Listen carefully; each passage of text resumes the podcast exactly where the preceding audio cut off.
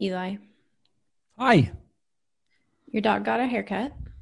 He's currently getting a haircut as we speak. He's wearing a face mask, so in case you were worried. Are you uh are you nervous for how he'll look when he gets back? Uh, my dog only gets cuter every single day, so I'm never nervous about that. But I will tell you, so this is the longest his hair has ever been, and um, I always know how good of a dog parent I've been by when I take him in to get his haircuts. They will like feel him up and tell me like if he has too many mats, they'll be like, it's going to take longer and we're going to charge you more because we have to like work through all this. And so today I was like waiting for the worst, and they picked him up and they said this is the best dog we've had all week. And it's because one of my anxiety, like stress reducing activities through COVID 19 has been combing my dog every day. Great. We've been live for like a full minute now. Welcome to the Beehive Live. I am Meg Welt. Well, I'm not doing great. I am Meg Walter, and I'm here today with Eli McCann, Clint Betts. I don't know. It's probably like testifying before the Senate or something. Uh, Eli, thanks for being my co-host today. Thank you. I'm glad to be here. Excited to be back. Glad to have you here. Uh, we got we've got some things we should talk about. Governor Herbert just held a press conference. Did you watch? I did not watch it, but I read some of the statements. That's probably the way to do it. Honestly, man, those things are long. Um, essentially, the TLDR was listen. There were some decisions made. There were some contracts signed. Contracts signed. We are in a pandemic. We were trying to get things done quickly. I stand by those decisions that we made.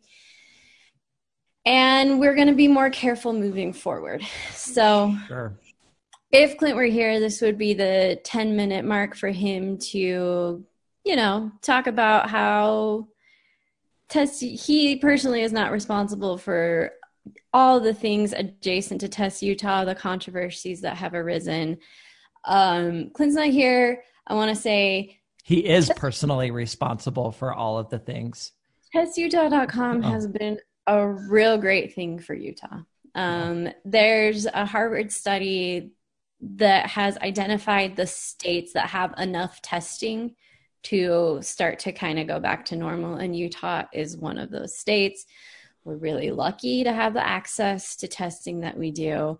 Um, obviously there's a lot of other things that have been going on. There's a lot of questions being asked. I feel like we're lucky to be in a place right now where we're not so preoccupied with the death of so many people that we can think about these questions and you know think about other things honestly so that's Yeah. what i have to say about that For sure. Can I say something about Governor Herbert? you can sure Hot take. Uh, Okay.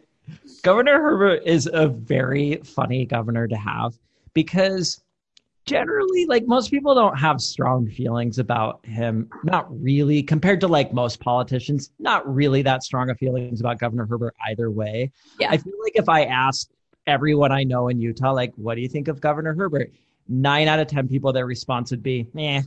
And like, that's honestly my response too. I'm always just like, man, you know, like there, there aren't, I don't know a lot of people who are like focus a lot of energy on hating him, but also I know zero Governor Herbert stands. And yes ev- every time he has like a press conference and says stuff, I have like the same reaction to all of it. It's somewhere between like meh and well, it's better. And uh, it's never anything like beyond those things. And frankly, maybe that's like not a bad thing to have in a governor. I think it's totally fine. Watching him speak, he I don't think he enjoys public speaking, which is a really funny trait for a governor. Yeah. Like, what else is your job other than giving speeches? Right. Uh, he just he really does not seem to enjoy it. Um, yeah, yeah. I wonder if he's just kind of ready to be done being governor at this Yeah. point. And I agree. You're like Governor Herbert. Oh yeah, he's our governor.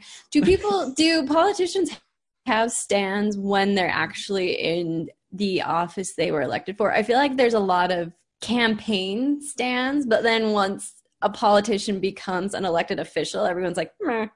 I mean, it depends. There are a few. I mean, AOC, she's got her stands. Uh, yeah, that's a good point. on a national level, like Nancy Pelosi, she has her defenders that, like, if you ever Does say, she? Oh I yeah. I see a lot of people who don't like Nancy Pelosi, but I don't see. I mean, okay, I guess.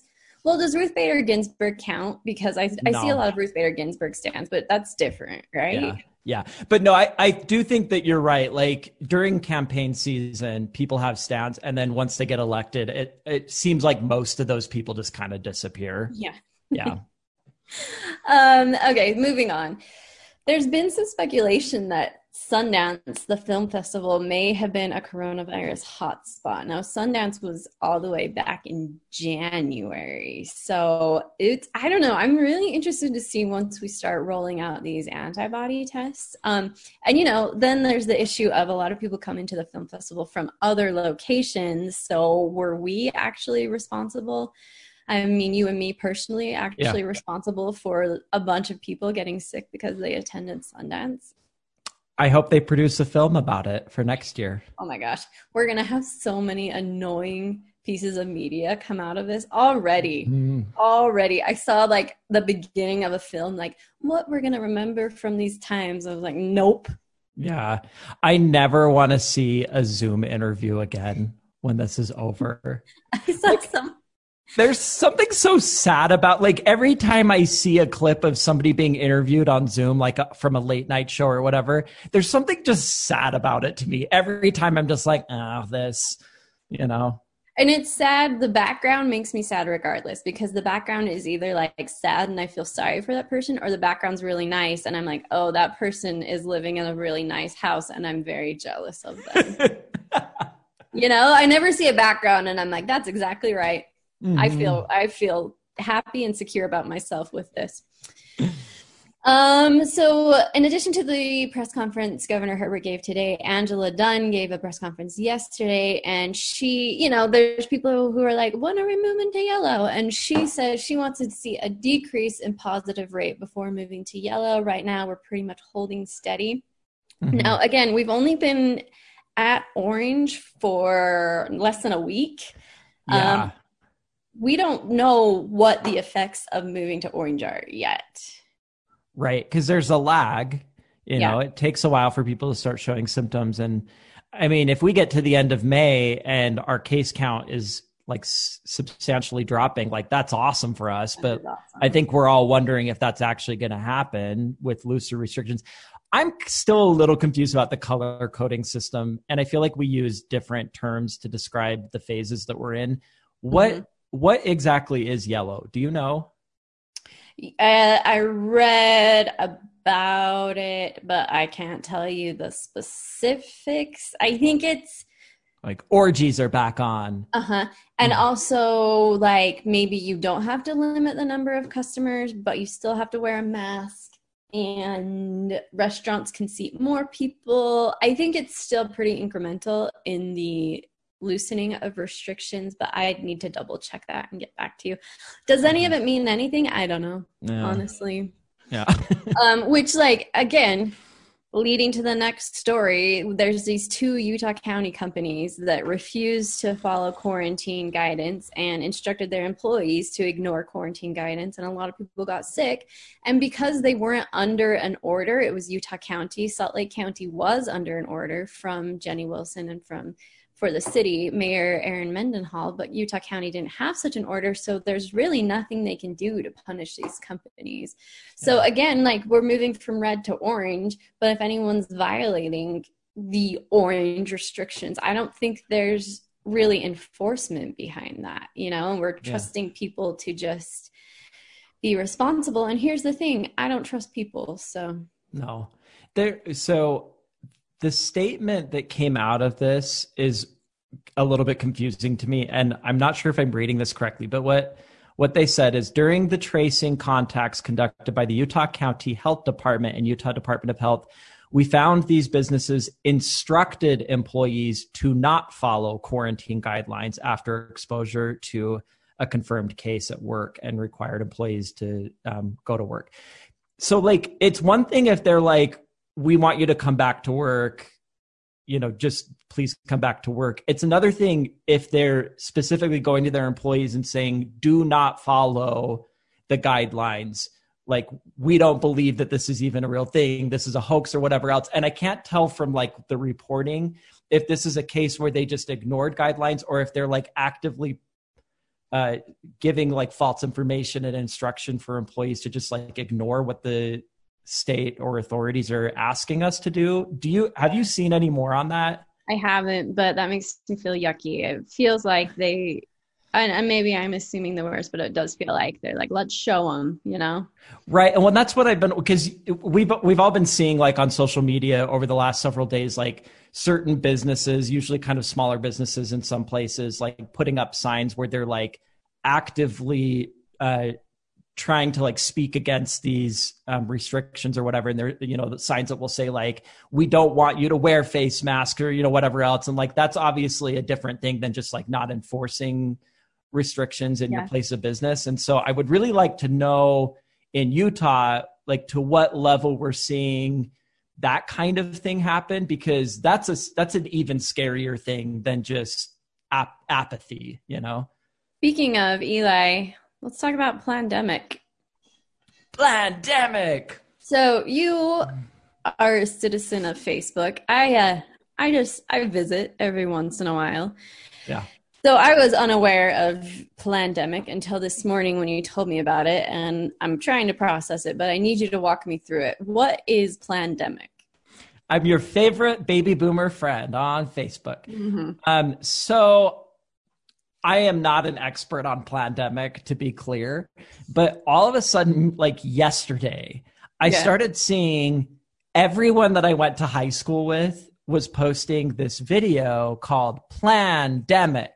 Okay. The best thing about Plandemic is its name. I mean, that's a great name for a conspiracy theory. Yeah, and it, I mean, it writes itself, right? Yeah, I, you have right to, there. Once you come up with that name, you have to make a video. yeah, yeah. Um, the worst thing about Plandemic is everything else. So yeah, yeah, it's apparently this like documentary by this woman whose name I won't even say, who is a famous anti-vaxxer or is like popular in the anti-vaxxer world.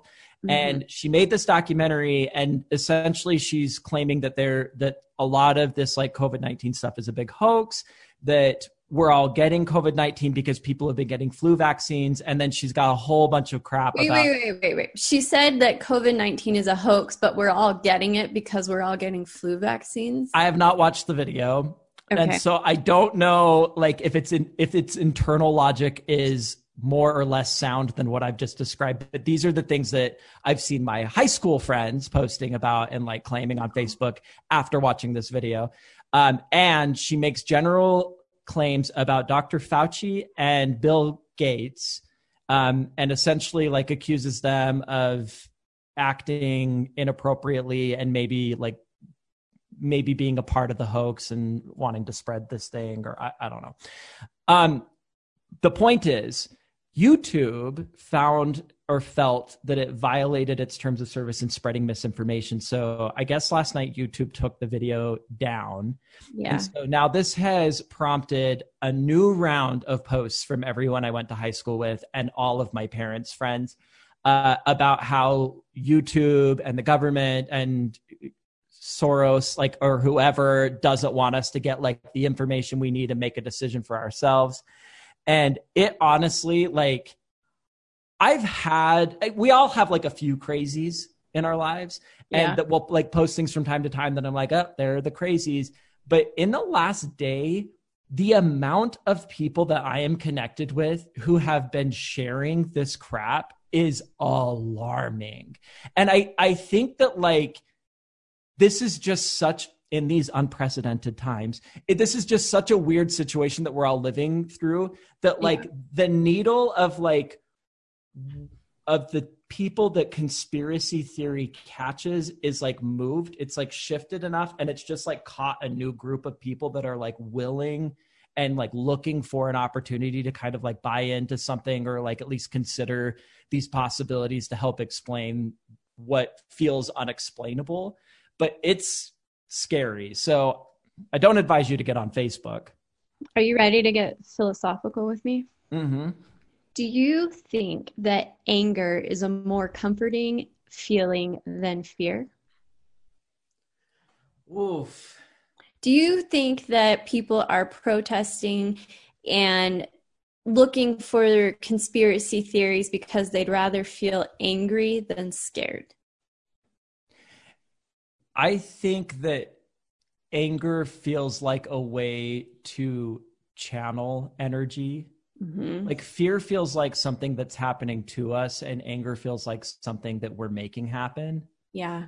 And so it does make sense to me that that that might be the case. I would suggest that an even more positive way to combat fear is education. Well, you know, like yes. if if you are feeling this I, I i actually have this conversation with myself at work all the time where something will happen i'm an attorney and i i deal with a lot of stress and contention and sometimes i'll something will get sent to me or like a document will get filed in court and I'll read it and I feel like this fear instinct where I'm like, I'm out of my element. This is over my head. I don't know how to like deal with this. Yeah. And what I have found is it is easier for me to get angry about that thing and fester in anger about the thing that's happen happening. But it's so much more productive if I'm willing to just say, okay, I can work this out, I can figure this out, and to actually put in the time and effort to research, educate myself. And then usually I feel like I'm in a position of power where I can like deal with the thing.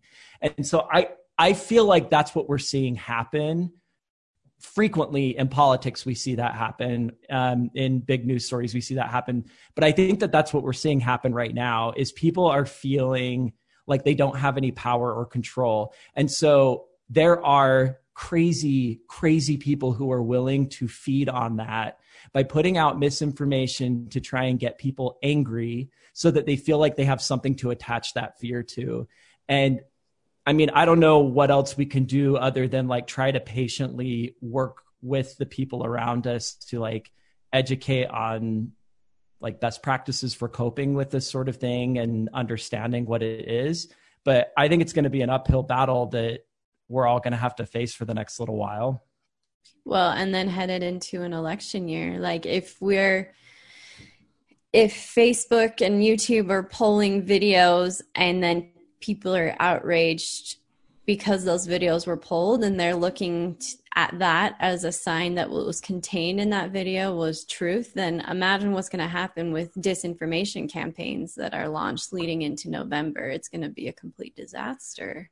Right. I, I was going to ask you if you think is it better to leave the misinformation up or to pull it and feed the theories that conspiracy is abounds i think we should just unplug social media i know no? uh yeah i don't know it's speaking of social media um yesterday i think it started yesterday uh is he a senator or representative todd weiler yeah He's a Utah lawmaker, and he retweeted a tweet from Paul Huntsman.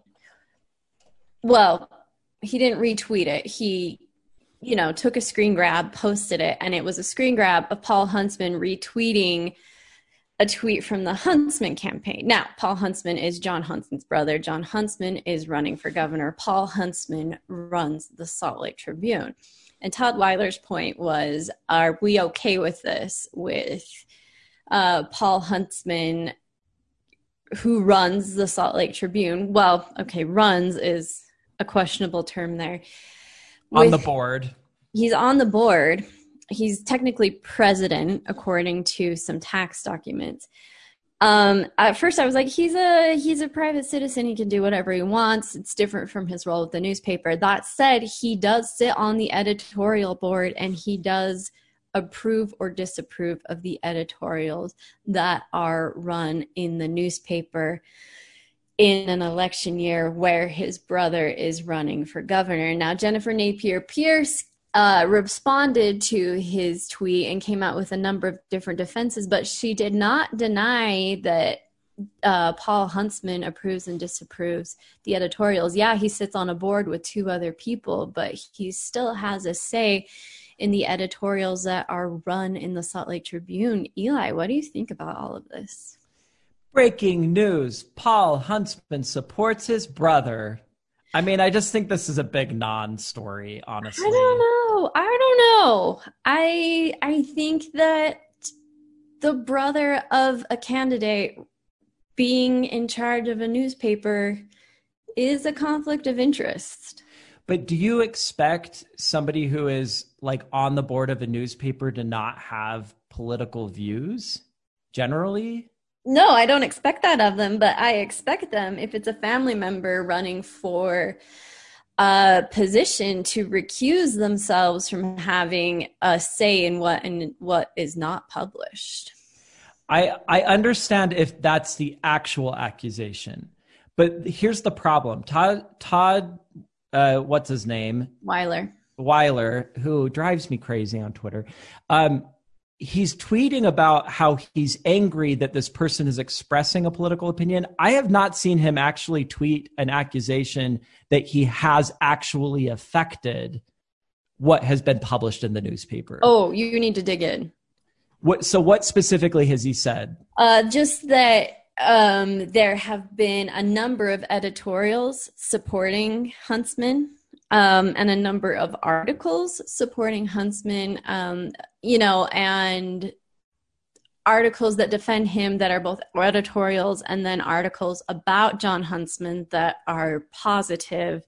Um, you should read through the thread. I don't want to. Um... So I have I have read through the thread, and I think I maybe I just missed that a little bit. I thought it was more theoretical that he's like he's sort of has said. Um, there have been positive things about Huntsman in the newspaper, and we know that the newspaper is connected to the Huntsman family. Therefore, this is problematic. And I know Jennifer Pearce responded in a Twitter thread where she's she said there is some separation between the board and my job, which I actually you know employ and and work with these people to publish these articles. Um, also, the board makes a decision as a whole. This is one member of a of a larger board with differing viewpoints, and so. Well, there's a difference between the board of directors and the editorial board. Yeah. No. Yeah. Yeah. I understand that. So, and what Todd Weiler is saying is that he sits on the editorial board, which makes decisions about what and what is not published in as of editorials. So for me, it started out as a non-story, and then the more I read, um, the more it became a story and something we should be looking into.